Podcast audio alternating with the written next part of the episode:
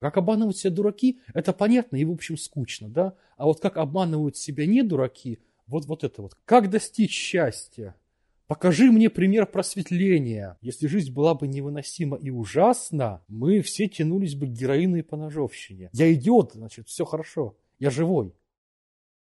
Саш, э, я понял вот из того, что ты сказал, примерно на кого не нужно обращать внимание, когда смотришь, пытаешься понять вообще, разобраться в сложном мире инвестиций. Можем зайти еще и с другой стороны чтобы ты порекомендовал хотя бы там три личности э, вот из российской сферы инвестиций, за кем ты с интересом следишь. То есть вот тебе ну, интересные мысли, которые эти люди высказывают, ты там на них подписан, не знаю, в соцсетях еще где-то. Ну и в целом можешь порекомендовать нашим зрителям тоже, наверное, как-то вот следить за ними. А прям персоналии, да? То есть... Да, да. Ох, ох, ох, ох, ох. Ну, простой принцип смотреть либо на общую разумность, да, ну, то есть, повторяю, мы же отличаем образованного, интеллигентного человека, да, от рыночного кликуша, хотя бы по манере речи, а, по общему бэкграунду. Еще такая смешная важная вещь, как реальный трек-рекорд. То есть, человек выходит и говорит, называя некую цифру, это одна история. Если есть запись этой цифры – и вот эта цифра сразу, цифра, про которую есть запись, да, она сразу нам называет слово Арсагера, потому что это уникальное явление, 15 лет реального трек-рекорда с очень небольшой победой над рынком, очень скромной, да, по сравнению с тем, что кликуши рассказывают. Но это было по-настоящему, это было действительно. Вот. Ну, давайте вот слово Арсагера, давайте я не буду называть э, фамилии, да, вот такой бренд. Окей, Арсагера ну, принимается. Добрый, еще, еще два. Это, да, это от команды активных инвесторов. Давай это будет наш знакомый Спирин от команды ортодоксальных пассивных инвесторов. И давай это будет Горчаков от команды алготрейдеров. Вот. Окей, ну по первой двух известные. Мы, мы хорошо знаем. Можешь рассказать чуть больше про Горчакова, то есть как бы почему? Э, та же самая, та же самая история, та же самая история. Наличие реальных цифр, которые протоколированы и которые от тебя не скрывают на отрезке в 10 и более лет. А цифры там, э, ну, чуть получше арсагеральных и в плане доходности, и в плане просадки, э, но Похуже, я думаю, с ликвидностью. То есть больше там, 10 миллионов долларов туда, наверное, не залезет. Вот. В инвесторские-то штуки больше залезет, конечно. А, и бэкграунд, и бэкграунд, бэкграунд, бэкграунд. Человек математик. Человек математик. А, человек действительно имеет классное образование, это видно. Когда он не сходит до людей, слава богу, он общается без формул но ты понимаешь, что он может и с ними. Вот. И если люди с прекрасным математическим бэкграундом считают неплохим достижением 20-30 годовых, э, ты через эту призму как-то чуть по-другому воспринимаешь охотничьи байки про великие успехи, люди, которые манерами напоминают там скорее продавца семечек. Вот. Окей, а, ну смотри, как бы... Трек-рекорд и бэкграунд. А, первые два имени нам достаточно хорошо известны. А, можем еще вот а, накидать пару имен, которые, может быть, нашим зрителям чуть менее на слуху, но тем не менее, кого ты считаешь а, ну, давайте, внимания. давайте такой... Причем я фамилию даже не знаю, ну, точнее знаю, но забыл. Человек не скрывается, но, но известия нет под фамилией. Ник Протрейдер. Я его читаю прям год с десятого. Это был... Э, он был на форумах в нулевые, потом был блог в ЖЖ, такая старая интеллигентская платформа, популярная в нулевые, сейчас почти забытая, к сожалению. Хотя для текстов очень удобная. Вот э, я чуть-чуть стал как-то сомнительнее относиться. Мне покупатели его систем рассказывали не самые приятные вещи. Вот. Но давайте сейчас вот эту историю вынесем за скобки. Если посмотреть э, на то видение, которое он транслировал в своих записях, это очень здоровое, правильное видение, приближенное к тому, как оно устроено. Может быть, кстати, рождающее завышенные ожидания. Вот. А, ну вот если не впадать в излишний восторг и экстаз, повторяю, ник pro trader. Окей. Через букву А. Еще кто-то? Или на этом завершим? А, есть со Smart-Lab а с десяток людей, которых читаю. Давай одного Там самого и... интересного со Smart-Lab а. Ой, блин, сложно, сложно, сложно. Тем более мне бы список видеть. А, и опять-таки, да, ну вот для понимания ты должен уже одной ногой быть в этом штуке, в этой штуке. Потому что вот совсем с нуля вряд ли, вряд ли, вряд ли. То есть если там человек раскладывает сложные корреляции, ты просто не поймешь, а что. А мы же сейчас что почитать таким первочтивом, да? Нет, первым чтивом все вот эти вот э, сложные штуки нет, не могут быть. Прям, прям, прям, прям, прям. Ну вот смотри, допустим, еще, ну еще если идти по фамилиям, да, вот есть масса вопросов, ну, я их, наверное, их не буду озвучивать, Клоченку, но в целом, в целом это интересно. То есть я читал с удовольствием, но если бы я брал у него интервью, я думаю, мы бы там жестко разругались, потому что некоторые мои вопросы ему бы, я полагаю, не понравились. Ох, отлично. Ну, это я, моя версия. Я надеюсь, может, что мы, рано или может, мы наоборот. Я у тебя список Может быть, запрошу. наоборот, мы бы с ним поздоровались, и, и все было бы классно и клево. Не знаю, но мне кажется, он не очень любит, когда ему задают вопросы, на которые ему не очень приятно отвечать. А, так, а я, как э, древний читатель его сайта с момента появления этого сайта с 2012 года, таких вопросов изрядное количество накопил. Вот. У новичка они, повторю, вряд ли возникнут. Там скорее возникнет слепое доверие, симпатия. Но опять-таки, судить по бэкграунду, бэкграунд очень хороший. Человек образованный человек не случайный, это видно, это видно. Вот, вопросы там по частностям, скорее. Вот. Ну и независимо от этого, почитать все равно интересно, интересно. К сожалению, сейчас мало пишет. Спасибо за список. Э, ну, я думаю, что некоторых, с кого ты назвал, мы еще увидим э, в интервью, зададим там те вопросы, которые нужно задать. А, в комментариях в описании к видео будут ссылки на всех людей, кого упомянул Саша. Ну и давай, наверное, сразу тогда перейдем еще и к рекомендациям книг. У тебя в книге, ну, в принципе, есть ссылки на массу книг, но давай вот если... О, там, там удивительно, там про трейдинг вот, э, вообще почти ничего нет. Там, вот заметил, да, там по математике, по философии, по какой-то рацухе, там попера книжек 6, наверное. Хотя, казалось бы, да, при чем тут Поппер? Там какой-то физик Дойч, казалось бы, блин, где Дойч и при чем он здесь? Но вот, как ни странно, в большей степени при чем, чем вот эти смешные книги про то, как чертить черточки на графике, как играть и не проигрывать на бирже. Трейдерской литературы нормальной практически нет. А, ну вот, кстати, давай еще одну фамилию назову русскую, Кургускин. Кургускин. Это трейдинг, это трейдинг. Его книжки я читал две, они неплохие, они неплохие, и там есть некая правда жизни. Но если мы берем вот этот классический, классическую полку, вся вот эта вот американская классика 20 века, Вильямс, там черепашки-трейдеры, ну, это можно читать как фольклор, как, как предание, как было в далекие благословенные времена.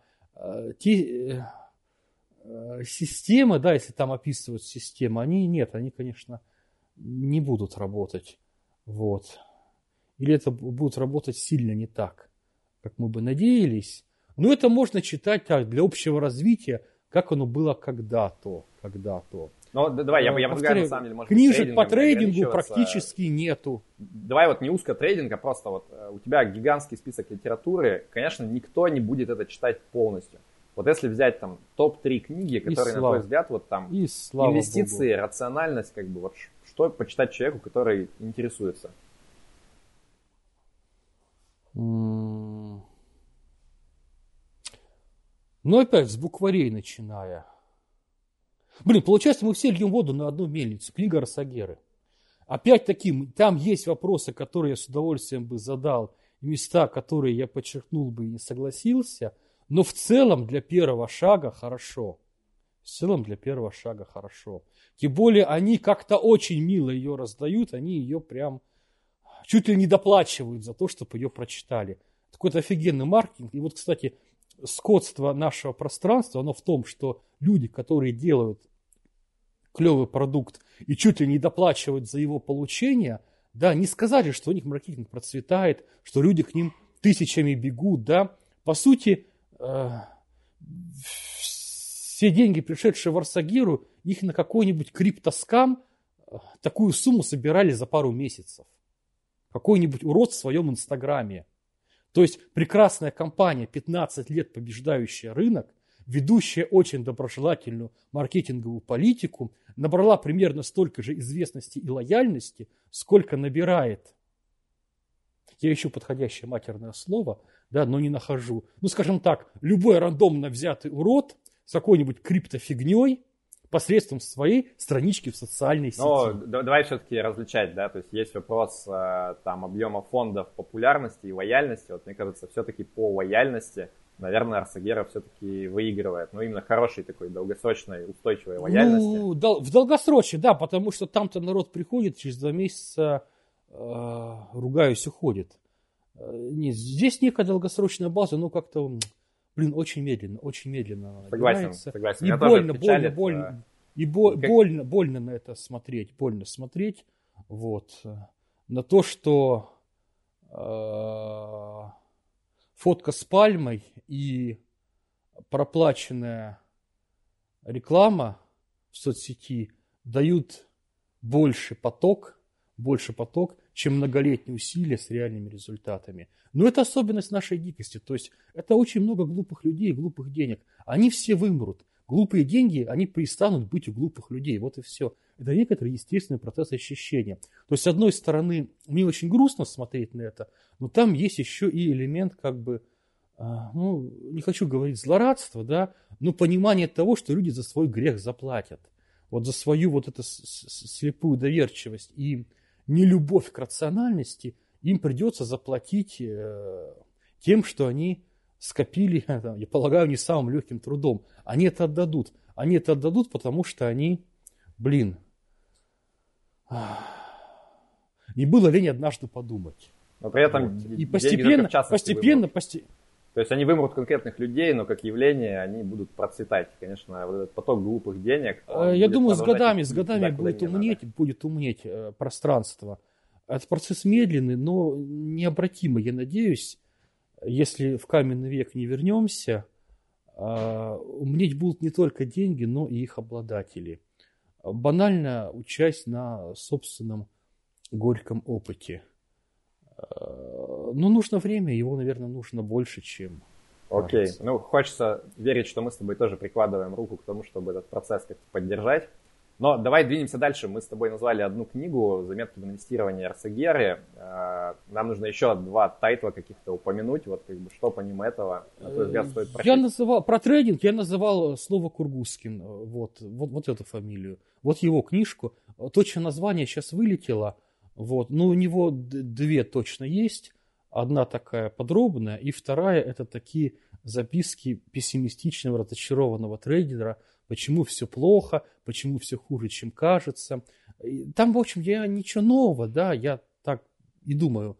Но вот эта вторая маленькая книжка, по-моему, «Лабиринт иллюзий», она полезна как раз как прививка от излишнего оптимизма. Я бы не сказал, что она сильно содержательная, то есть ее можно ужать, она и так тоненькая, ее можно еще в 10 раз ужать, и там без потери особо смысла, но там очень ценная прививка от вот этой э, детской радости вот, и задорного шарлатанства. Там о том, э, почему мир жестче, чем кажется. И как раз вот то, что тебе так интересно, как люди обманывают себя, в чем не глупые люди, не глупые люди, а люди, которые уже дошли до системности, до бэктестов, до э, до дедуктивных методов, вот как они обманывают себя. Как обманывают себя дураки, это понятно и, в общем, скучно, да? А вот как обманывают себя не дураки, вот, вот эта вот книжка, вот эта книжка. Маленькая, тоненькая, но, но как, ну, как прививка, как прививка она классная. Представляю боль Василия Соловьева из Росагеры, когда, когда он увидит, что книгу «Заметки в инвестировании» упомянули по соседству с книгой о трейдинге. Мне кажется, он расстроится. Но... А если он ее откроет и почитает, ему понравится, скорее всего, потому что там написано почти то же самое, что говорит он. О том, как трейдеры обманывают себя.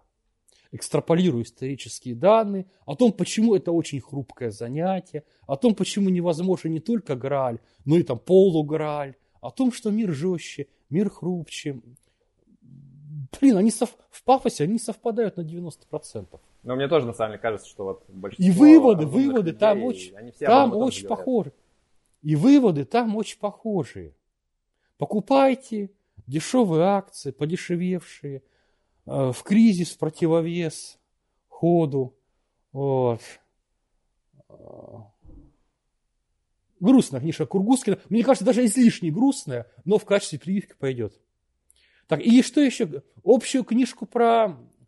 Общие парацухи. А знаешь, помнишь, ты составлял топ-3 книжки, повлиявших на тебя, да? Вот давай я подпишу, я там под всем готов подписаться, но давай Ютковского назову. А, он, казалось бы, вообще не про это, да, там ни слова про финансы, так, я точно Давай помню. так уточним. Как бы, когда говоришь Ютковский, все сразу думают про Гарри Поттер и методы рациональности. Ты ее имеешь Гарри в виду Поттер... другую книгу? Гарри Поттер тоже прекрасен. Нет, я имею в виду вот эти вот цепочки, изданные в один большой том. Ну, я читал их в интер... Я читал их в качестве цепочек в интернетах, да, когда это еще не было краудфандингом и большой толстой книжкой. Ну, там можно начать с любого места. Тут фамилия важнее названия, потому что, ну, Ютковский это вот э, тысяча статей. Вот. Можно их совершенно по-разному компоновать в книжке, да, а, а не так, для прочищения мировоззрения про это мироздание. И я верю в то, что читатель Ютковского вот в тех делах, о которых мы говорим, будет успешнее, чем читатель, я не знаю, Элдера, Вильямса. Хотя, казалось бы. Ну, вот так. А, вот еще книжка э, Талиб, Талиб. Там тоже нет никаких рецептов, как а, торговать и зарабатывать на бирже. Но там, там, там, там, например, просто очень хорошо написано. Все его пять книжек, все его пять книжек. Это, помимо прочего, очень классная литература и интересная философия. И там вот есть э, то, о чем я говорил, прививка очень здорового скепсиса о том, что мир жестче и как именно он жестче в каких местах. Мы тут обсуждали Талиба с Алексеем Марковым на одном из интервью, и он придерживался мнения о том, что Талиб, ну, как бы, идеи в его книгах на самом деле достаточно разумные, особенно в ранних, но сейчас, похоже, немножко как будто бы Насим слегка сбрендил, как бы, и бросается на ветряные мельницы просто с шашкой на голо, Особенно. А в каких... Ну, тут надо предметно говорить, где именно предел. Нет, мне кажется, что он как раз органичен и верен сам себе. Э, и местами я с ним сильно не согласен. Там, где он ругается с Докинзом, я за Докинза. Там, где он ругается с Пинкером, я за Пинкера. Вот. Э, там, где он православный христианин, я не православный христианин. Да, я не могу его поддержать в этом. Но сейчас забавно. Левантиец, житель Нью-Йорка, гражданин мира и православный христианин. Насим Талиб. Вот. Ну, кому-то, может быть, наоборот, из э, русских людей будет приятно, что вот это так. Вот, тебе не кажется, что это Дело не в том... пример человека, который как бы начинал с какой-то ну, относительно разумной, скромной позиции, а когда он достиг там мировой известности, у него вот этот фильтр э, самоиронии и самосомнения как-то немножко отключился, его понесло просто вот как бы на полном газу в какие-то ну, полностью самовлюбленность и отсутствие самокритичности. Нет, а там же надо понимать контекст, он, с кем он воюет. Причем, вот заметь, в России одна форма дури популярна, да, ну мы сейчас не будем в это заходить. Я думаю, мы там по полуслова поймем, о чем речь. Но в Америке, в Америке популярнее дурь совершенно другого рода, в чем-то даже противоположная. Вот, и если э, русская рацуха борется вот э, с такой пасконной ортодоксией в основном, да, и народной мифологией, то американская рациональность, она противостоит скорее такой а, в чем-то университетской форме безумия. А, но вот у Талиба есть словосочетание «интеллигенты и идиоты». Вот, то есть там он ругается с Демпартией США в ее худших проявлениях, грубо говоря. Это не те враги, которые есть у нас здесь. Это в чем-то совершенно другой, противоположный где-то сорт глупости. И она, она тоже лютая глупость. Вот нам просто отсюда хуже видно, насколько. И ему тяжело видно, насколько его задалбливает вот э, какие-то э, э сугубо американские паттерны идиотства, да, э, и он там с ними, и он там с ними воюет, ну и, может быть, местами увлекается, да, может быть, местами увлекается. Но если мы вообразим себе, что ему противостоит, насколько там зловонное болото, ну, может быть, мы его как-то лучше поймем и где-то простим. Окей. Давай на этом тогда завершим обсуждение книг. Я думаю, достаточно много ты назвал очень полезных вещей, которые стоит прочитать. А, я предлагаю двинуться а, в такую странном направлении обсуждения текущей обстановки на рынке, а, потому что людям обычно это интересно, вот, когда приглашаешь умного, интересного человека. А мне, а мне нет, а мне нет. Ну, давай все-таки я тебе задам вопрос. Вот сейчас давай. у нас там, получается, в прошлом году что-то рынки все падали, все были напряжены. В этом году, наоборот, все дико выросло. Все прям на эйфории. Кто-то, наоборот, говорит, что, блин, будет скоро кризис, спасайте свои деньги. Что ты думаешь, вот куда движутся мировые рынки капитала? Я думаю, что это не время? та. Я думаю, что это не та тема, про которую, во-первых, интересно думать. Во-вторых, это не та тема, про которую думать полезно для денег. А, это то, что непредсказуемо. И если, вот смотри, есть такое понятие в трейдинге, профит-фактор. Это количество заработанных денег в сделке на отданных. И если у тебя профит-фактор хотя бы полтора, считай, что у тебя есть свой малый бизнес. Профит-фактор полтора означает, что на два отданных рубля ты зарабатываешь три. Или если ставки, давай по-другому выражу эту цифру, если ставки все время одинаковые, на самом деле, конечно, нет, и ставки разные. Ты должен угадывать, если ты играл в орел-решка, ставки были бы одинаковые. Ты угадываешь в 60-70% случаев. Но даже если ты угадываешь в 50% случаев, у тебя уже есть математический перевес, и ты можешь исхитриться с этого как-то жить. Так вот, макропрогнозы, макропрогнозы обладают куда худшей угадайкой, чем та, которую я сейчас назвал. Для хорошего алготрейдинга 70% это нормально. А вот когда люди гадают, что там будет с Америкой и с нами, когда люди гадают на нефть, на золото, на ФРС, э, на Трампа, на Путина, это 50 на 50. Это очень похоже на 50 на 50. Тем более, это очень многофакторная модель. То есть, можно угадать все, да, вот если ситуация там складывается по 7 факторам. Можно рассказать про 5, да, ошибиться в двух, и эти два в итоге дадут, дадут э, движение противоположное тому, которое следовало из вот твоих пяти угадываних. Слишком, вот, э, давай еще на примере. Вот синоптики предсказывают погоду.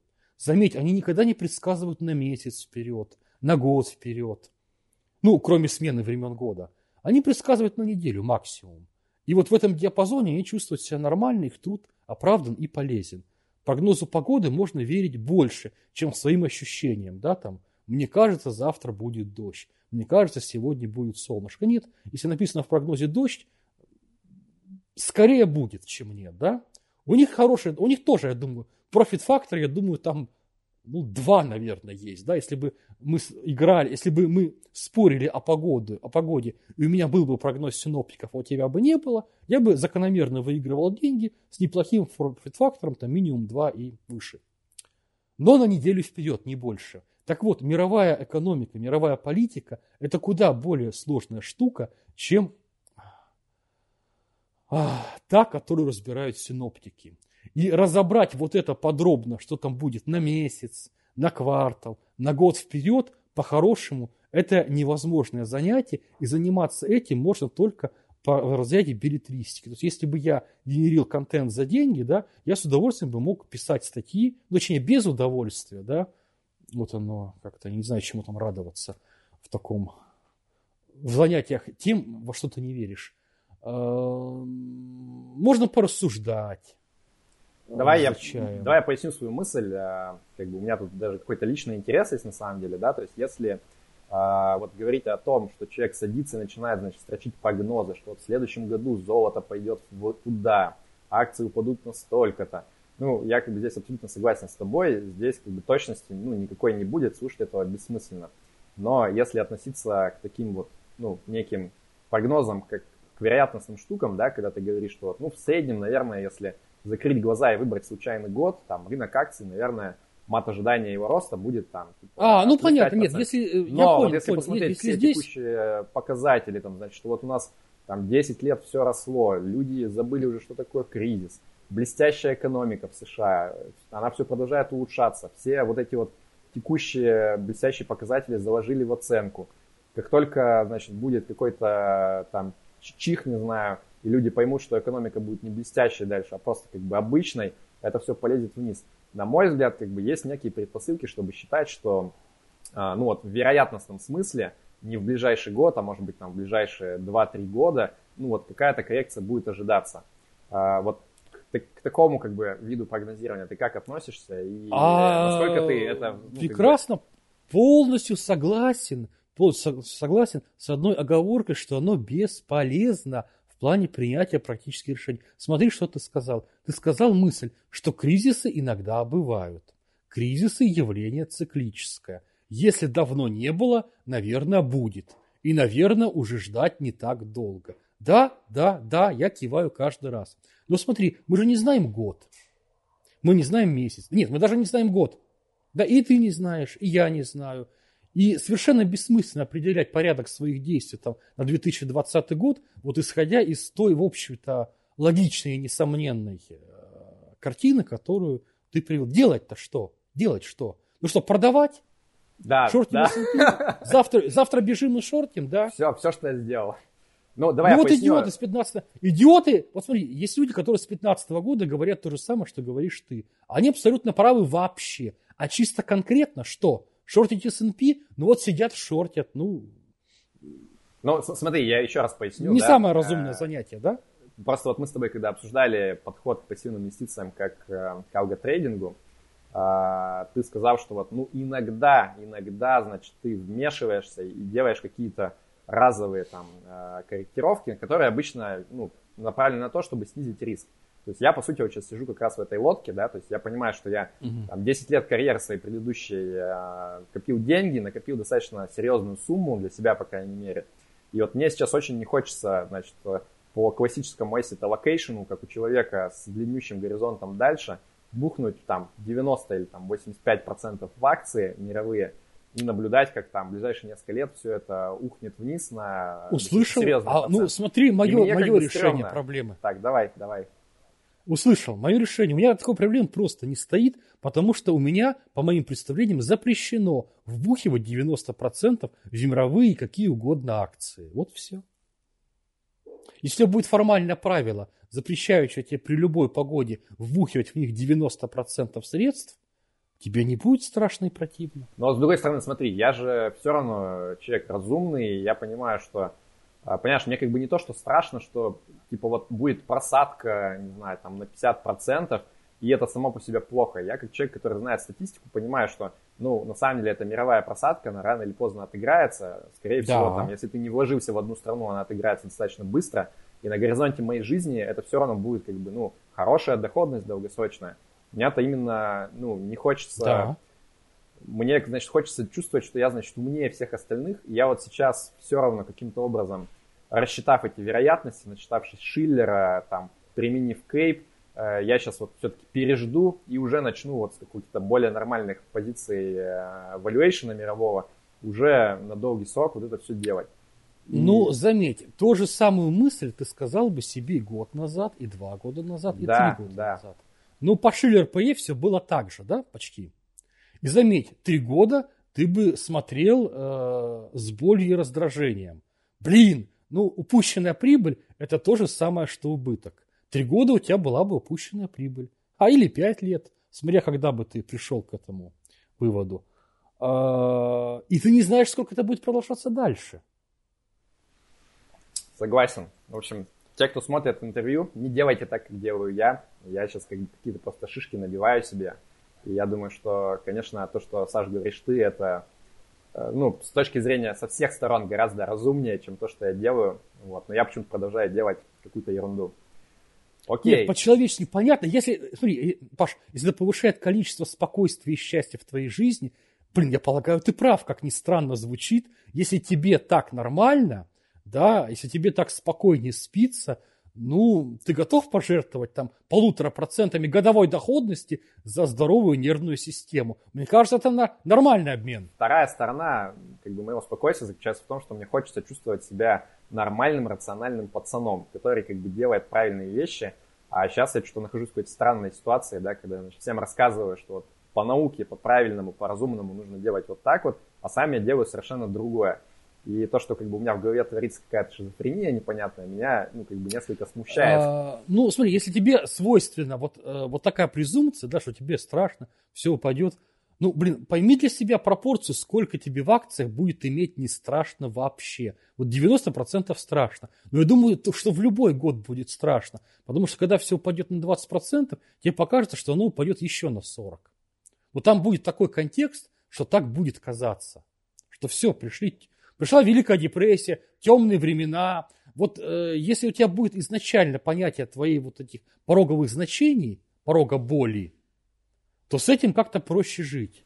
Пойми я, цифру, с которой Я просто уточню, как бы, понимаешь, нормально. дело не в том, что мне прям страшно, что вот я как бы там сплю и вижу. А, скорее, я исхожу из того, что вот как бы моя а, позиция рационалиста, да, что вот я собрал, значит, кучу все эти данные, которые у меня есть, я посмотрел на это внимательно, и я для себя ответил, что вот, наверное, там для инвестора в вакууме, да, в какой-то абстрактной ситуации вот, э, будет выгодно просто вложиться и держать, да, buy and hold. А вот в этой ситуации я, значит, как там рационалист пересчитал все эти вероятности, и мне показалось, что вот сейчас мат ожидания там стратегии альтернативной, которой я придерживаюсь, оно выше. Поэтому, как бы, это, не, не вопрос страха, это скорее вопрос того, что вот, типа, желание показаться умнее всех остальных, наверное, как-то так. То есть, типа, мне кажется, что мой анализ, он, типа, в каком-то смысле лучше, чем вот какой-то... А вот смотри, стратегии. где твой риск. Он в твоем таймфрейме. У тебя макро... Ну, ты тоже, по сути, играешь алгошки, как и я, только ты играешь их на охренительно большом фрейме.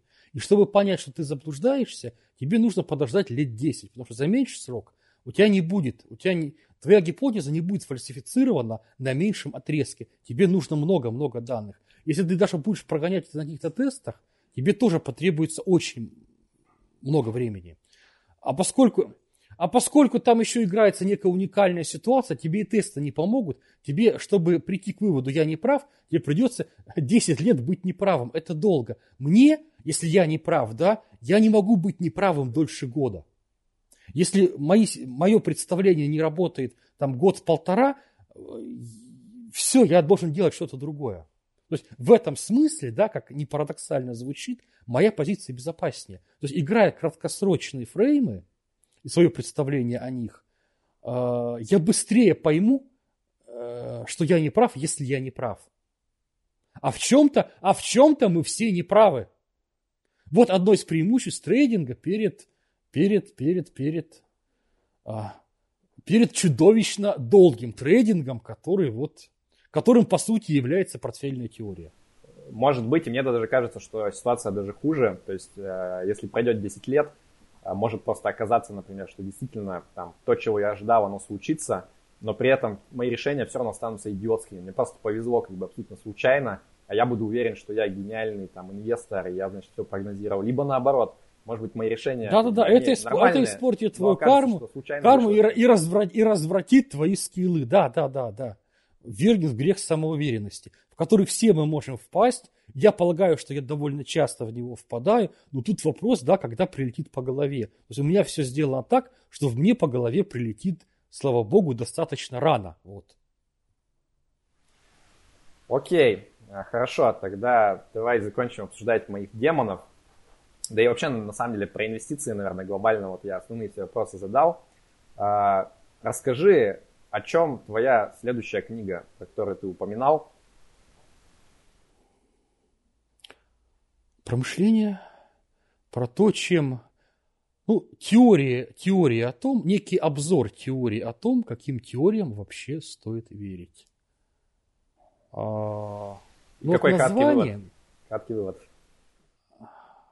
А, в одной фразе, боюсь, не поместится.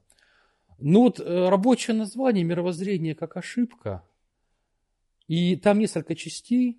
Сначала мы просто задаем понятия, ну, которые, казалось бы, все мы понимаем, и мы их действительно понимаем на достаточном бытовом уровне. То есть мы можем общаться, говоря эти слова и понимать друг друга.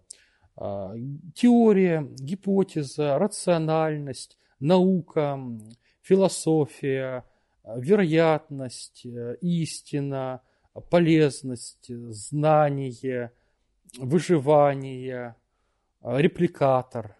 Ну вот я такой докидал словарик, да, из 10-15 слов. И просто коротко мы говорим, мы говорим какие-то слова о наших базовых словах. То есть тут важно договориться о понятиях, потому что огромное количество человеческих споров, она просто от того, что люди по-разному сами с собой договорились э, не о мире, да, Потому что о мире в конечном счете можно проверить и посмотреть, кто прав.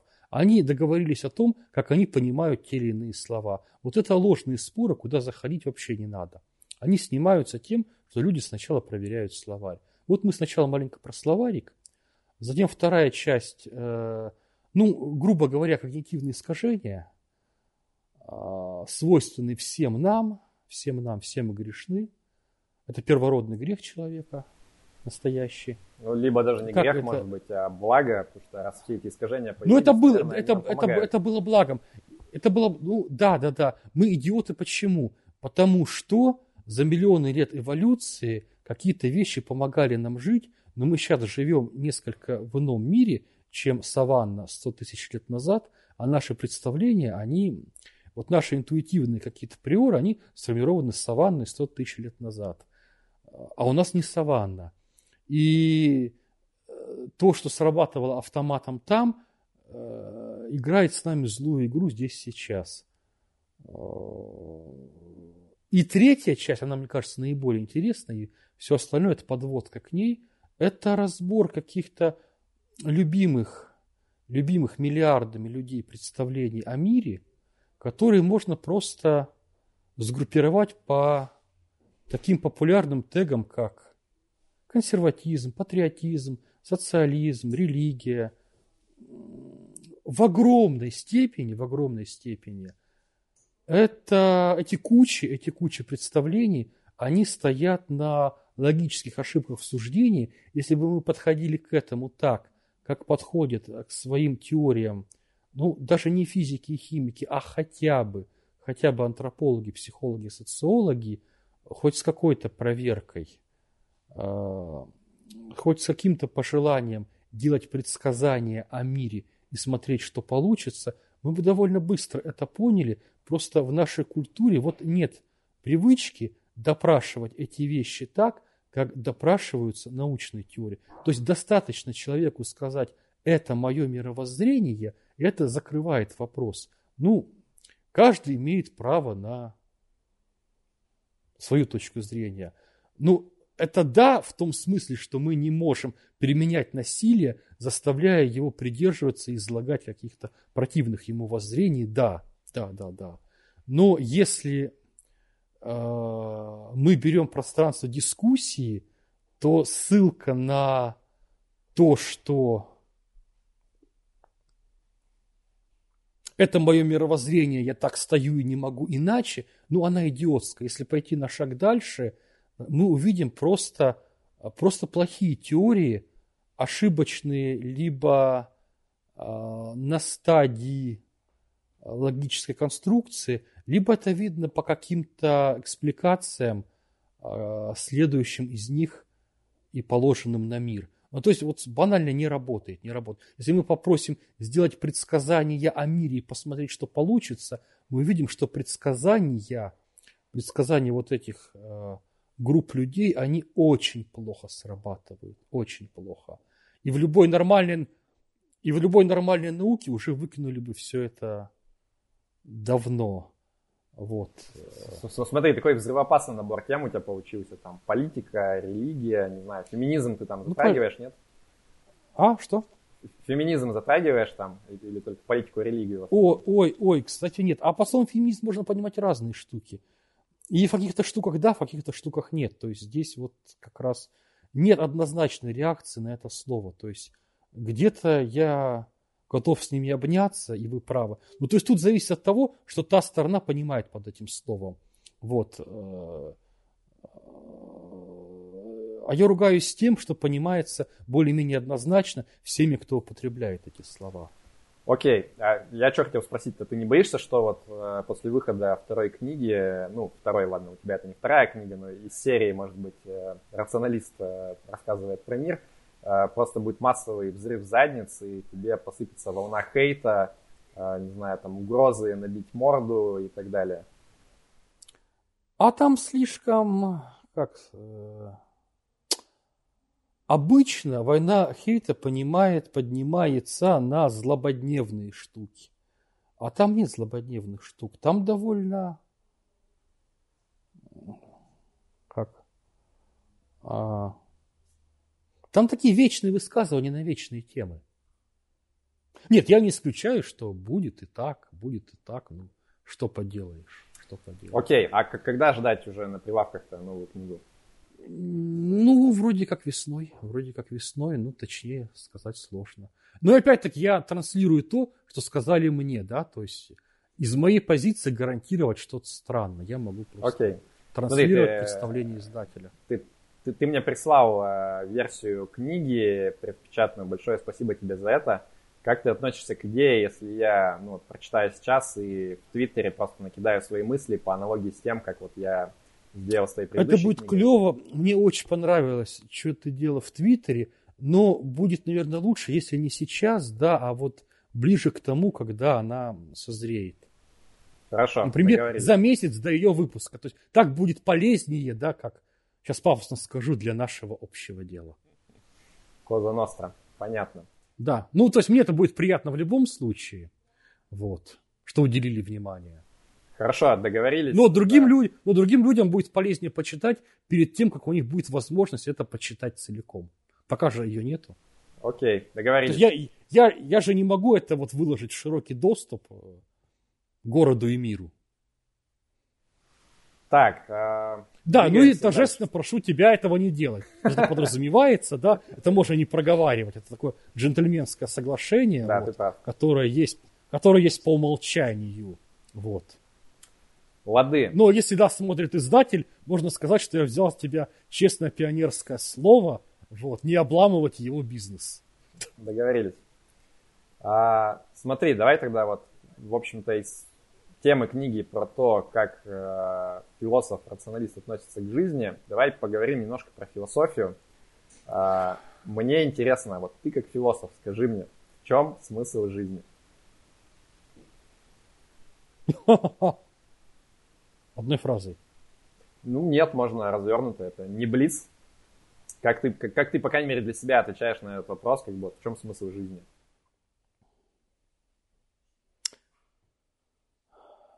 Паш, давай я сольюсь маленько. Я сейчас скажу, что я не оратор, ибо очень давно не общался с людьми, да, был такое перезатворничество. Я такой скорее писатель, чем оратор. И вот про смысл жизни у меня будет третья книжка. Отлично.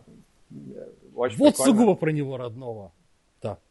Блин, ну у меня следующий вопрос. Вот прям, деле... с, вот прям с этого начинается. Давай вопрос проще. Вот, может быть, не смысл жизни. В чем жизнь? Ну, там, э, вот, вот. Как бы счастливым. Ну, смысл, ну, смысл он там, да, потому что мы можем воображать себе разные штуки, но в итоге мы уже есть так, как мы есть. Мы имеем некое ограничение по своей природе. То есть наша психика, она вот такая, какая есть, и мы не выпрыгиваем за эти пределы, и там уже заложены некоторые вещи. То есть мы можем выстрелить себе в висок, но мы не можем переделать э, некие априорные штуки, которым мы уже подчиняемся. Здесь можно бунтовать, но это такой заранее проигранный бунт. Мы уже вынуждены оптимизировать те параметры, на которые мы обречены фактом своего рождения в качестве человека. И здесь это лучше признать, чем, чем с этим как-то ругаться. Ну вот, э, давай расскажу противную точку зрения, чтобы было понятно, да, против чего я. Вот к режиссеру Тарковскому, нелюбимому мной, да, э, вот приходит какой-то его поклонник и спрашивает, о, великий маэстро, расскажите мне, как быть счастливым. И великий маэстро говорит, а зачем быть счастливым? Ну вот это то, с чем я не согласен. Мы все равно устроены так, что мы хотим, чтобы нам меньше болело. Ну, тут буддистская формула, она точнее описывает, да, потому что счастье, оно скорее негативно, чем позитивно. Это, а, они говорят, отсутствие страданий. Действительно, если у нас будет все, но не будет чего-то, да, то есть будет в одном месте сильно страдаться, э, это будет все равно все не то, да, поэтому там грамотно и корректнее, да, взять передать привет Гаутаме Шакьямуни Будди и сказать отсутствие страданий. И, в общем, мы, да, мы все вот, мы все оптимизируем по этому параметру. А как, э, как этого достичь-то? Вот просто, ну, идея вроде понятная, и все люди, мне кажется, в меру своих, э, своего понимания и своих способностей пытаются это сделать, но от чего-то я вот не вижу, не знаю, там, на улицах и среди людей, кого я знаю, там, из личного опыта, я не вижу просто массу счастливых людей, Хотя, казалось бы, вот мы там все живем ну... в достаточно комфортных условиях, у нас есть что есть, там, не знаю, мы более-менее уверены ну, в завтрашнем дне. Что ну, происходит? давай так, не все, не все так грустно. Смотри, давай такой тезис. Наверное, ты согласишься. Жизнь для большинства людей совершенно точно имеет положительную полезность. Ну, то есть, если было бы все ужасно, мы приложили бы усилия к прекращению этого. Не обязательно это был бы суицид, но это было бы поведение, которое опосредованно ведет к тому. Мы все жрали бы наркотики, мы все хотели бы пойти на войну, мы все тянулись бы в сторону максимально какого-то разрушительного. Уточню, что мы не поощряем это, наркотики и суицид, как бы мы против. Чтобы не было никаких сомнений. Я, я про то же. Если жизнь была бы невыносима и ужасна, ужасно, мы все тянулись бы к героину и поножовщине. Но люди, нет, люди предпочитают все-таки вот, а, скорее жить, чем не жить. То есть это уже, это уже некая положительная дельта, которая есть. Которая есть. И можно поздравить себя, можно поздравить себя хотя бы с этим. Я с этим не спорю, но как бы все равно есть же гигантская пропасть между вот какой-то небольшой полезностью, да, предельной, а, и просто вот целевым, состоянием, к которому люди хотят стремиться, когда ты а, не просто сравниваешь там отсутствие бытия, да, которое совсем не весело э, выглядит. Я боюсь, что счастье это не какой-то статус, это скорее дельта изменения статуса. А будет ли счастливым человек, у которого есть миллиард долларов? Ну, этого недостаточный это тезис, потому что если у него перед этим было 2 миллиарда, и за последний год он миллиард потерял, он будет скорее грустен. Да ведь? Возможно, зависит от того, насколько он именно финансовую сферу своей жизни ценит для определения Нет, вот, своего счастья. В той мере, в которой он ее ценит, да, а, фраза «миллиард долларов», она не дает представления об уровне счастья, которое с этого есть. Мы должны знать некоторые предварительные условия.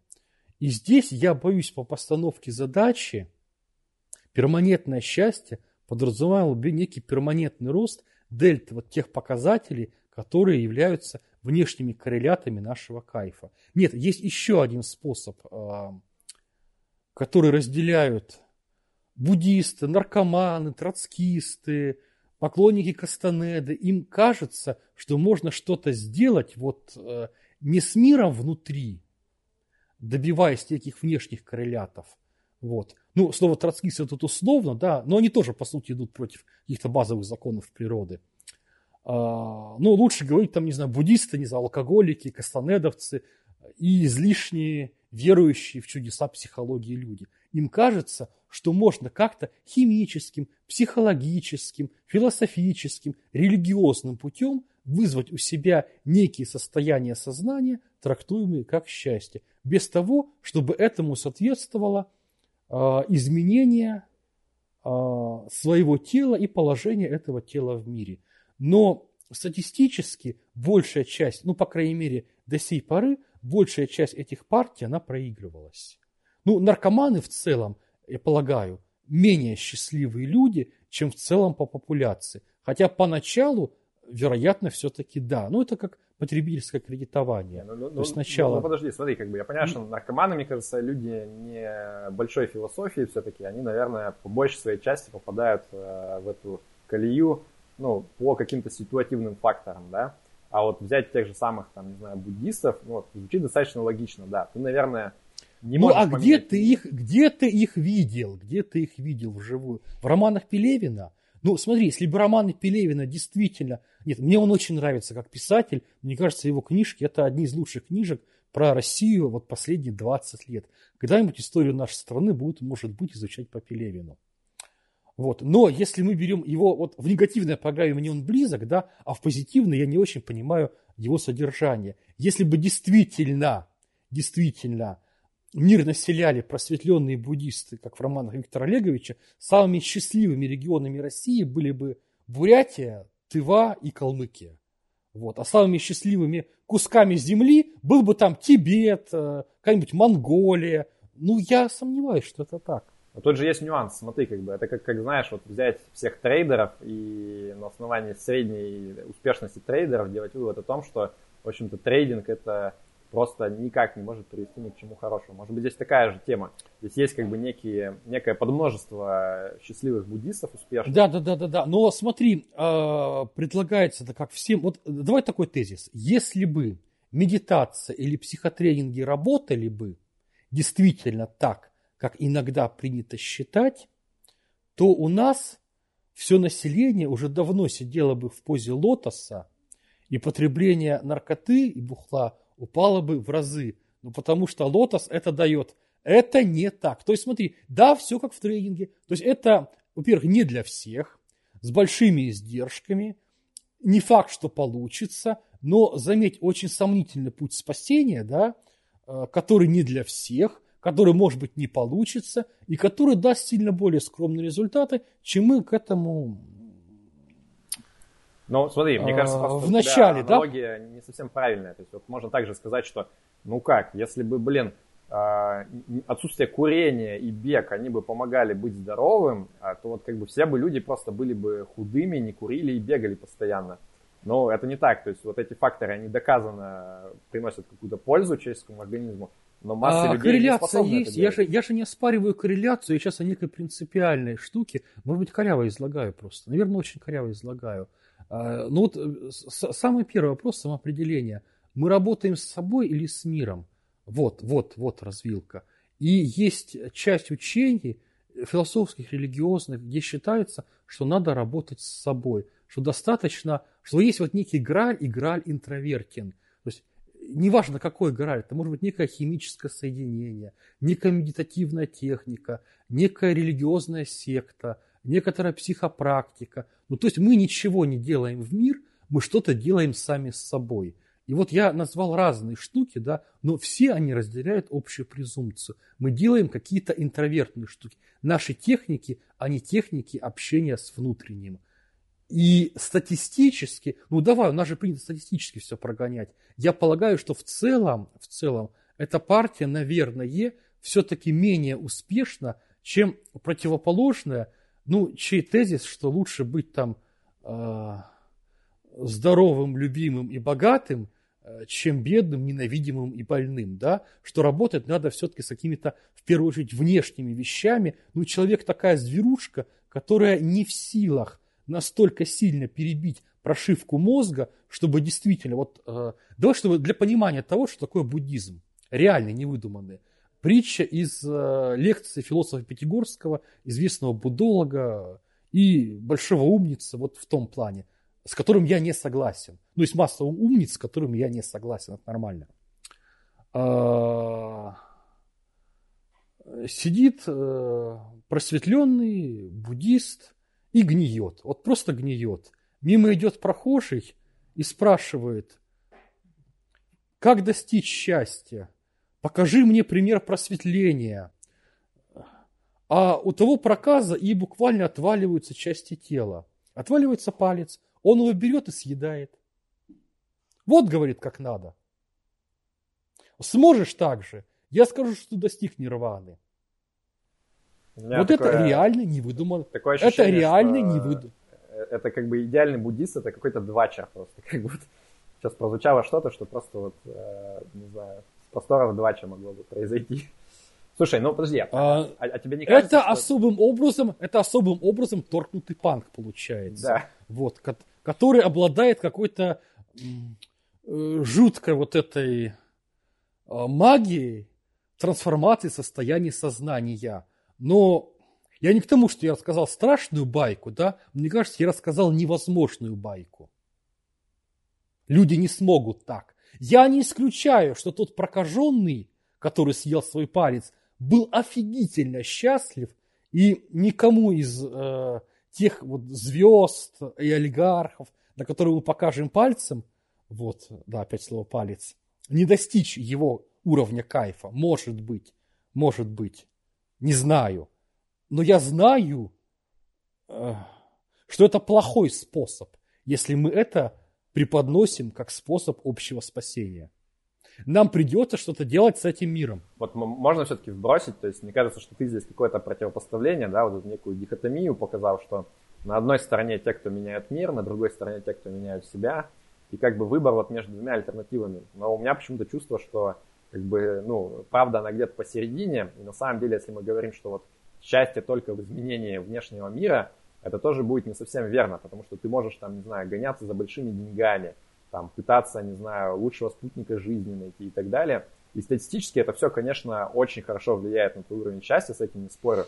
И я, в принципе, и сам как бы стараюсь в жизни, там, и других людей поощряю к тому, чтобы вот пытаться все это сделать. Но мне кажется, мы знаем немало примеров, когда люди э, достигают всего вот этого, у них там блестящая карьера, деньги, но при этом они несчастливы, и мне кажется, что вот второй компонент, да, попытка внутри что-то в себе воспитать, это тоже ну, неотъемлемый на самом деле компонент счастья есть в том числе. Или ты не согласен? Согласен. Согласен, но я маленько про другое. Я вот про, про, про, про, а, про некий первопафос. Первопафос. Окей, okay, ладно, с, с этим я согласен. С этим согласен. А ты, получается, сам вот там не буддист, не поддерживаешь никакие из движений, да, таких пафосных. Ну, расшифруй, что ты понимаешь под пафосными движениями. Ну, просто вот как, знаешь, когда во дворе спрашивают, ты кто по жизни, и надо что-то ответить. Вот ты как, как себя обычно характеризуешь в таких ситуациях, когда там вот рядом стоят христианин, буддист, э, мусульманин, и Александр Силаев. Кто такой Александр Силаев? Знаешь, я бы тебе предложил слово, вот зацени, может быть заценишь, может быть нет. Короткое, емкое, с сомнительными коннотациями, рацист. Ну, понятно, с какой гадостью оно рифмуется, да, там, нацист, фашист. Но понятно, что в этом, да, меня можно обвинить в том, что я там масон, предатель Родины, но обычно либералов в этом обвиняют. Вот. Но в том, что они нацисты, да, это вот до такого не додумываются все-таки. То есть вот этот грех, который вот явно, явно не про, да, можно не бояться. А, но фонетически как прекрасно звучит, а? Короткое, два слога, шесть букв. Что-то среднее между радистом и, не знаю, мне кажется, не приживется. Но давай посмотрим, может быть, люди поддержат. Но идею я понял. А, слушай, про счастье у меня еще это, это, сво, это, свое, это свое слово рационалист. Оно что же самое, только там больше лишних букв. Ну да, я тебе предлагаю просто, я тебе предлагаю просто выбросить лишние буквы. Во-первых, будет звучать быстрее, короче, емко и больше походить на слоган. Ну, можно еще короче, это рацик, типа как нацистов нациками называют. Рацик. Рацик.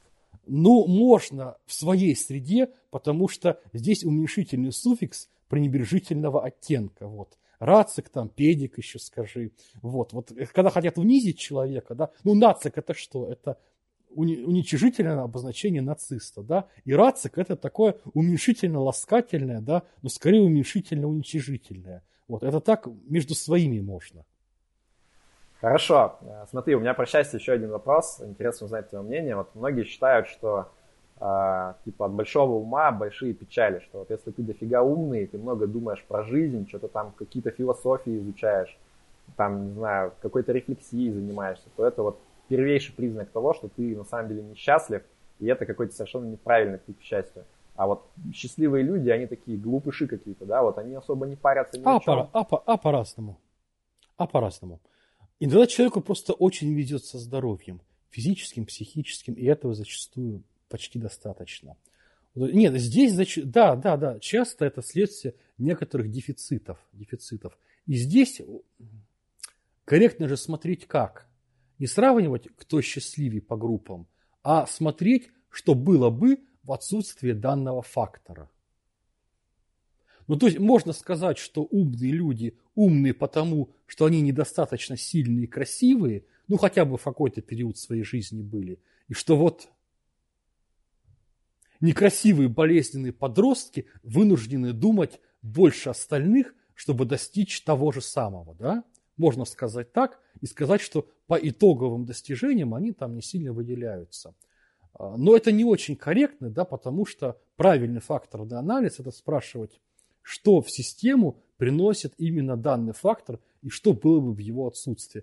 Вот, я не хочу вдаваться в какие-то интимные подробности своей биографии, да, тут, наверное, не место, пока не время, но в отсутствии данного фактора все было бы сильно печально, вот прям сильно. Прям сильно. Я с, тобой с некими, с некими исходными параметрами, с некими параметрами, да, которых я не буду распространяться, мне было бы прямо ой, прям ой. А мне, в общем, не ой, мне нормально. Хорошо. А, еще такой у меня вопрос. Вот мы с тобой обсуждали рациональность. В принципе, ты как э, рацист э, придерживаешься вот этого направления, да, там мысли, философии, стиля жизни, может быть, даже. А, можешь пояснить вообще, зачем, зачем быть рациональным вообще? многие люди просто говорят, что, ну как, вот рациональность это какая-то заум, да, то есть ты там, значит, ходишь, какие-то исследования читаешь, там какие-то вероятности прикидываешь, ну, немножко юродивый, немножко болезный, но зачем нормальным людям-то это делать? Как бы, неужели тебе от этого лучше становится? Вот ты как отвечаешь на этот вопрос для себя? Ну, ты же, ну, ты же знаешь ответ на него. А, это способ э, меньше страдать в конечном счете. Ну или один из вариантов быть более счастливым. Но есть другие варианты, например, родиться очень здоровым человеком в очень хорошем контексте, иметь отменную генетику вот, и быть наследником Дома лордов с 500-летней историей. Ну, можно так, да? Можно так. Ты сейчас описал этого Гаутаму, мне кажется, Будду, и что-то он какой-то несчастный был. Пока в буддизм не обратился, так сказать. Исключение, подтверждающее правило. То есть эта история как раз и рассказывается, как удивительная байка, в том смысле, что так не... Я описал скорее Малфоя, если мы берем сейчас Ютковского, да, и Гарри Поттера. Вот, вот, вот оттуда, чувак. Понятно. А, слушай, вот еще в продолжение твоей уже изданной книги, а, ты там некую матрицу, такую модельку мира рисовал, где все делил по двум факторам – Э, все занятия в жизни по рискам и по шансам. И ты рекомендовал ну, выбирать по жизни те занятия, которые максимизируют шансы, то есть некие э, позитивные э, возможности, и риски, то есть, ну, наоборот, э, вероятности того, что что-то совершенно плохое произойдет. И вот в самый такой нажористый, приятный квадрант у тебя попадали там такие профессии, как э, стартапер, алготрейдер и так далее. Вот меня немножко резануло. У меня есть, если честно, ощущение, что как бы для среднего человека мат ожидания профессии, не знаю, там, зубного врача или, э, не знаю, там, э, экономиста, еще кого-то, оно на самом деле выше. То есть средний человек, выбрав вот занятие э, с, может быть, не такими толстыми положительными хвостами распределения, а просто вот какой-то таким э, стабильным потоком э, ништяков, стабильным потоком благ, оно будет в среднем более выгодным. Э, хотя, несмотря на то, что, конечно, в этой профессии, скорее всего, они не достигнут там каких-то безумных высот и так далее. Про хвосты услышал. Но это то же самое, что сказать, люди, не идите в актеры, и 100 человек, пошедших в актеры, 99 не дойдет. Мне кажется, ну, это сам... хороший посыл. Родители детям говорят, блин, сынка, не иди в актеры, ты будешь бедным и несчастным всю жизнь, а сынок как бы смотрит в телевизор и видит, что там все сплошь актеры знаменитые и успешные, и думает, что вот это его ждет. Мне кажется, советы родителей в этом смысле, они, ну, как бы такие. Не, смотри, смотри, это, безрис... это безрисковая штука. А если у тебя не получится э, сниматься в сериалах а, там, и транслироваться на Первом канале, и ты не дойдешь до Голливуда, в худшем случае, ну, ты будешь Дедом Морозом на утреннике. Это зарплата не ниже средней, смею тебя заверить. И труд не тяжелее среднестатистического. Вот. То есть здесь нет левого хвоста распределения. То есть ты не умрешь. Ну, ну подожди, ну, ну все равно. Боль, как бы, боли и страдания. Ты кучу времени, кучу усилий, кучу жизни тратишь на какие-то вещи, которые на самом деле тебе там дают не тот выхлоп, который ты хотел. Вот, вот давай для примера, как бы, да, то есть ты по а... сути говоришь, что ребята, вы все должны хотя бы раз в жизни попытаться стать алготрейдерами. Ну, не получится, Нет. как бы. Нет, нифига подобного. Почему? А бы... Ну не может быть стратегия «попробуй в этой жизни все». Люди же самоопределяются. Это как совет «попробуйте все быть нейрохирургами». Это благородная и очень хорошо оплачиваемая профессия. Попробуйте все быть пилотами самолета. Они получают миллион рублей в месяц. Это очень ответственная и важная работа. Ну, все не могут быть пилотами, да? По ряду причин а также нейрохирургами, квантовыми физиками, депутатами Госдумы, топовыми актерами. Э, нет, тут обычно же как? Человек делает шаг и довольно быстро понимает, включаются связи обратные. И либо мир тебя стимулирует в движении в этом направлении, либо нет. Но человек начал играть в шахматы, и поперло или нет. Или он довольно быстро в детстве сдает там мастерскую норму, и он уже в 10 лет играет на более чем взрослом уровне, и понятно, что это его. Или он просто э, умеет передвигать фигуры, но это помогает ему просто проиграть по правилам. Вот. Это довольно, довольно быстро понятно. Тебя либо торкает, либо нет. Нет смысла заниматься тем, что тебя не торкает. Вот, кстати, к вопросу хеджирования рисков. Нет же призыва заниматься тем, что тебе мучает в процессе. То есть ты должен извлекать полезность уже по ходу движения. То есть здесь в этом смысле... Э, Процесс важнее результата. Попробуйте довести, попробуйте довести свое хобби до состояния профессии. По крайней мере, это без риск в том смысле, что вы не будете страдать по дороге. Вам будет как минимум, даже если ни хрена не получится, вам будет прикольно в процессе. Вот скорее такая формула. А в чем твое хобби, ну тебе виднее. Здесь нет предписаний, здесь, здесь вообще никто никого ничему не учит. Иди туда, куда ноги хотят. А если будешь идти по уму, то может быть, может быть, если тебе повезет, тут многое, многое зависит от удачи, ты совершенно прав, говоря о хвостах, хвосты весь жестоко и всем не светят, и даже очень талантливые люди не доходят туда, куда, по идее, казалось бы, должны дойти, да, ну, банально не везет, да, вот потому что главная роль одна, да, а достойных людей 10. Вот так устроено. Но если тебе кайф-то в процессе, ну, ты где-то морозом побудешь, без ущерба для своей жизни. Ок. Э, Саш, смотри, у меня несколько вопросов чуть более личных. Э, ну, не знаю, тебе сейчас решать, насколько ты готов. Ну, давай отвечать. попробуем, я же могу на них не отвечать. Давай, конечно, давай.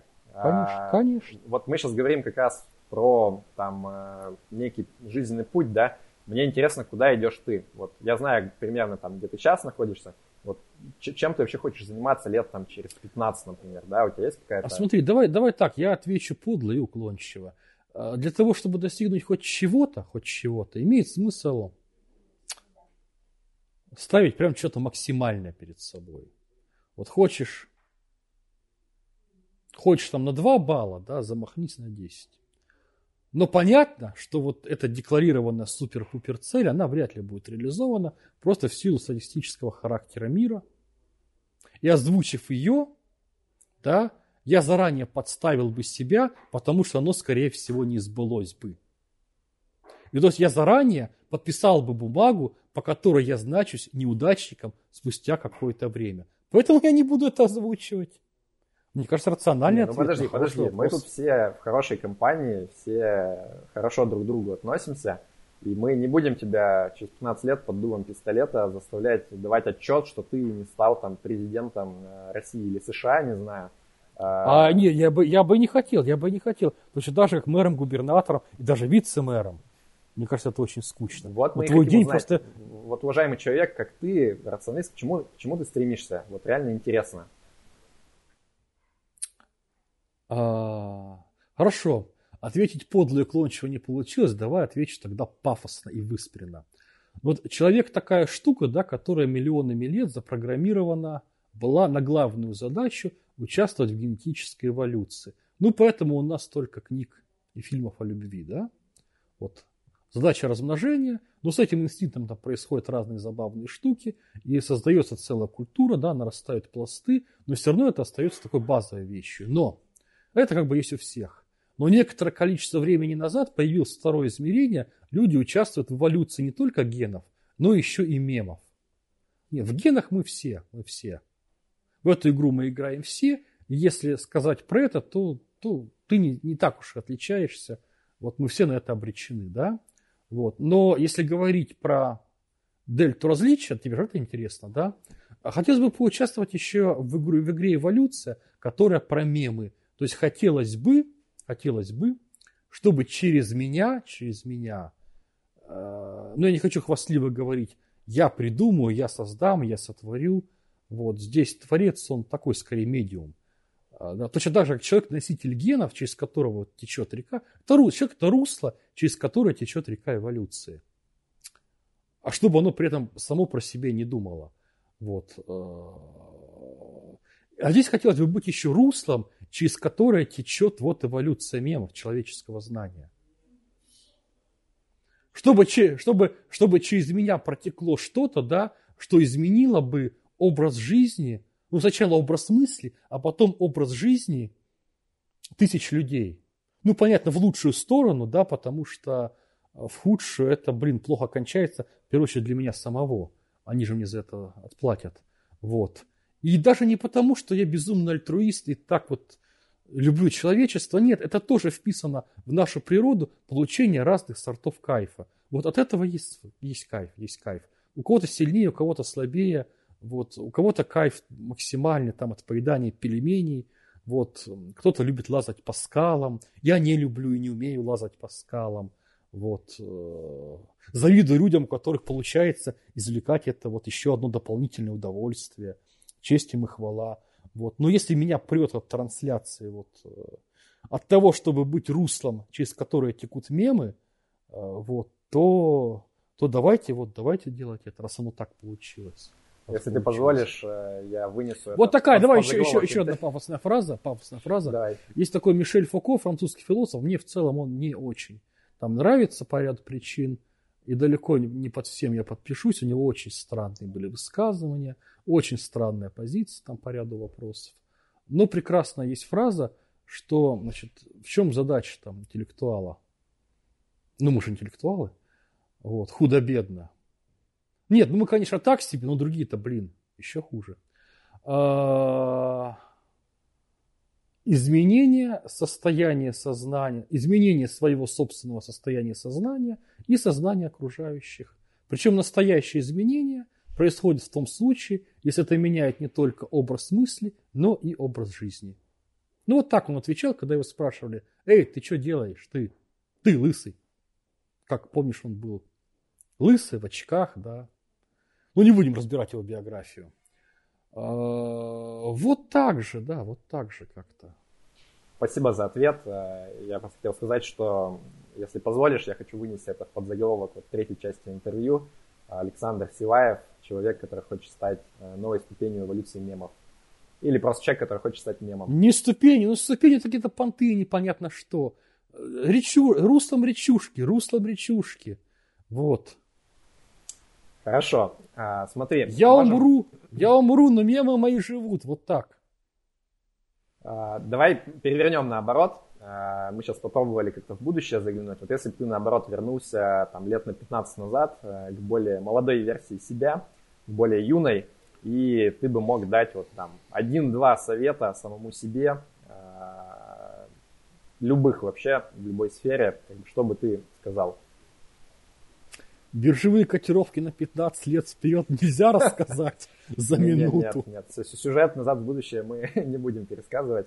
Вот такие концептуальные, типа вот из разряда «Как жить так, чтобы было хорошо?»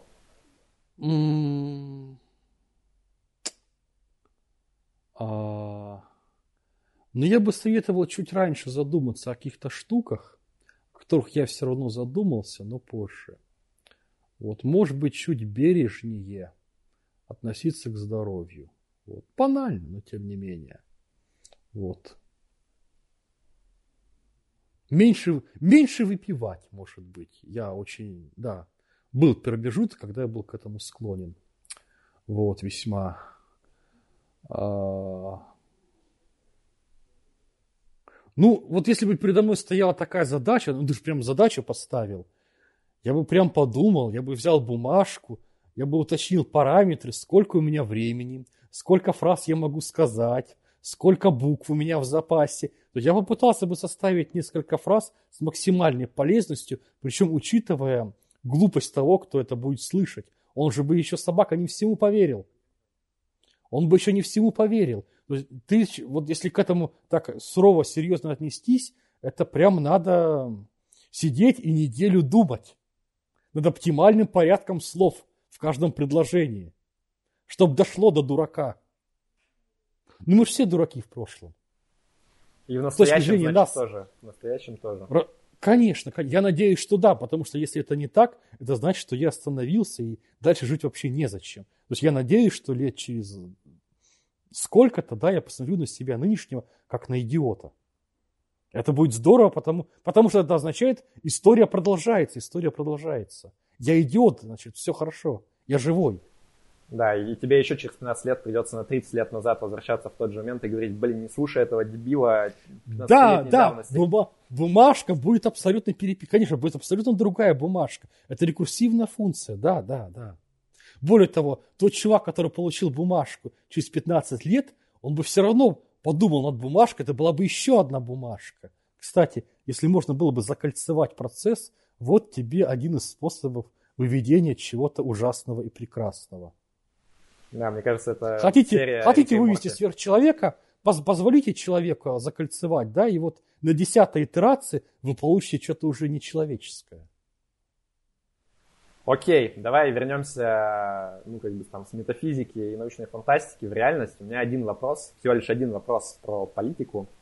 А, ну, я, честно, наверное, не очень хорошо знаком с твоими воззрениями на эту тему, не так давно читаю твой э, нефинансовый блог. А, есть ли у тебя ответ на вопрос, как поднять Россию с колен? То есть вот как бы, что должно произойти вообще, чтобы мы как-то вот двигались по какой-то а, а прям презумпция, прям презумпция, что она на коленях, да? Прям вот, заметь, ты уже начал с некоторого априорного предположения. Ну, это расхожая фраза, хорошо. да, мемная, как бы, если ты можешь по-другому все, формулировать. Все окей. будет хорошо в конечном счете. Вот то, что мне тут, может быть, не вполне нравится, там не только мне и тебе, может быть, не нравится, я думаю, это некая коррекция, коррекция к основному тренду. А основной тренд, он ну просто представь, что на этой земле было 200, 500, тысяч лет назад. Вот конкретно в той земле, где, откуда я сейчас с тобой разговариваю, тут была ледяная пустыня а, тысячу лет назад. Тут люди толком не жили, потому что жить в этих условиях нельзя. Здесь пять месяцев в году зима, отрицательная температура. Можно с трудом выживать небольшими, очень компактными группами с большими рисками.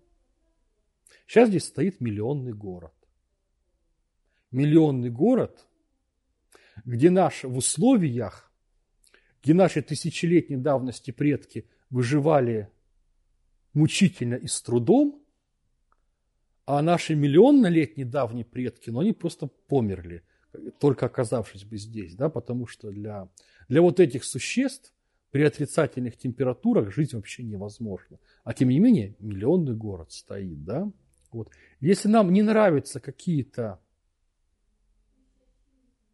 штуки, которые мы узнаем, не дай бог, там, из новостных программ телевидения, но это легкая рябь по воде и легкая коррекция к основному. Вот если мы про биржу говорим, да, ну понятно же, основной тренд – это рост мировой капитализации активов. А все остальное – это все, а самый ужасный кризис это так, коррекция, коррекция. Ну подожди, смотри, мне-то хочется величия родной страны не через миллион лет, а вот чтобы желательно как-то в ближайшие 50 как-то это уложилось, чтобы я смог немножко пожинать плоды лично. Ну, так, ну, там, ну давай, давай, давайте уже сейчас утешу, что условия, которые здесь и сейчас, они намного более подходящие для жизни, чем которые были 50 лет назад. Окей, давай перефразируем. Да за, то, да за то, что мы с тобой тут наговорили, наговорили, нас бы с тобой исключили к черту из партии, вылетели бы мы с работы, ну посадить бы уже, наверное, не посадили, вот, но как бы общественного доверия мы бы лишились. Ты был бы дворником, а я сторожем. А, смотри, я, кстати, с детства мечтал быть дворником. Мне всегда казалось, что это прекрасная профессия, когда вот ты идешь. Я был бы не против чисто... быть сторожем, ладно. Наша мечта, наша мечта бы сбылась, да. А, ну, смотри, я правильно перефразирую тогда, что, в общем-то, из того, что ты говоришь, значит, что особо кручиниться не нужно, и какие-то вот активные действия там, не нужно. поддержку. Это, ре, это, это, нет, э, смотрите, нужно. Я как бы пою песни безумства храбрых людей, которые там с риском для себя пытаются политически что-то изменить. Да? Мне для этого не хватает. Я вот думаю, почему я, почему я вот не хожу на митинги. Возможно, мне не хватает смелости, возможно, я очень ленивый, а возможно, я просто занят другими вещами. Ну, мне приятнее всего думать версию номер три – я занят другими вещами. Она наиболее для самолюбия приятна. Ну и в конце концов, другие вещи тоже стоят того, чтобы ими занимались. А история сделает работу за нас. Еще раз, вспомни, что здесь было 50 лет назад, и вспомни, что здесь было тысячу лет назад. И это тренд, который, который не переломить, который не переломить. То есть мы можем там возмущаться какой-то реакцией, каким-то бракобесием, какими-то всплесками. Ну это как? Это все рябь, это все, это все восстание динозавров, это все обреченные вещи. Окей, давай, дискутировать уже не буду, хотя, мне кажется, можно было подискутировать здесь. Давай завершим тем, что, а, ну, если у тебя есть что сказать, вот у тебя есть там несколько минут, чтобы нашим зрителям что-то пожелать. О, нет, Паш, я, я, я так не умею, мне надо конкретно. То есть, ну, давай я свою книгу зачитаю вторую, вот прямо открою и буду зачитывать все, все, все 500 э, страниц или, или сколько там. Не, ну давай. Общие вот вопросы, они, общие вопросы, они самые страшные. Общие вопросы, они страшные самые. Слушай, ну это будет какая-то высокопарность опять. Там, делай, что должен, и будь, что будет. Блин, ну не хотелось бы так, не хотелось бы так. Хотелось бы какую-то менее, менее тривиальную фразу менее тривиальную фразу. А мы хотели еще объявить э, небольшой конкурс. Э, собственно, призом будет книга Александра Силаева «Деньги без дураков».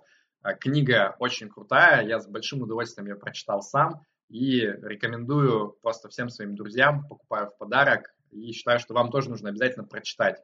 Поэтому вы можете ее скачать в электронном виде, купить, купить в магазине либо поучаствовать в нашем конкурсе и получить одну копию с автографом персональным для вас от Александра. Мне кажется, это будет прям раритет через энное количество лет. Первое издание книги с автографом. Все, что вам нужно сделать, это в комментариях написать э, пост с хэштегом конкурс и описать, в чем заключается ваша инвестиционная философия. А, самый классный вариант ответа мы вместе с Александром выберем и, ну, собственно, пошлем ему классную книгу с автографом. Поэтому дерзайте, это вполне реально. Желаю вам всем удачи. Ну, собственно, все. На этом мы завершаем наш цикл интервью с Александром Силаевым. Я надеюсь, что вам было интересно. А, Александр, я получил громадное удовольствие от э, нашего разговора. А, просто, ну, очень было круто. Спасибо большое за время и за те мысли, которыми ты с нами поделился. А, я надеюсь, что вам всем тоже понравилось. А, как обычно, ставьте лайк, если понравилось, подписывайтесь на канал, нажимайте колокольчик. Рекомендуйте всем своим друзьям посмотреть, подписывайтесь на другие ресурсы Rational Answer, там, телеграм-канал, твиттер, Facebook, ВКонтакте и так далее. И не забывайте проходить по ссылкам в описании на ресурсы Александра и тоже на них подписываться, читать и вообще следить за всем, что делает Саша. Все. Да прибудет с вами разум. Пока.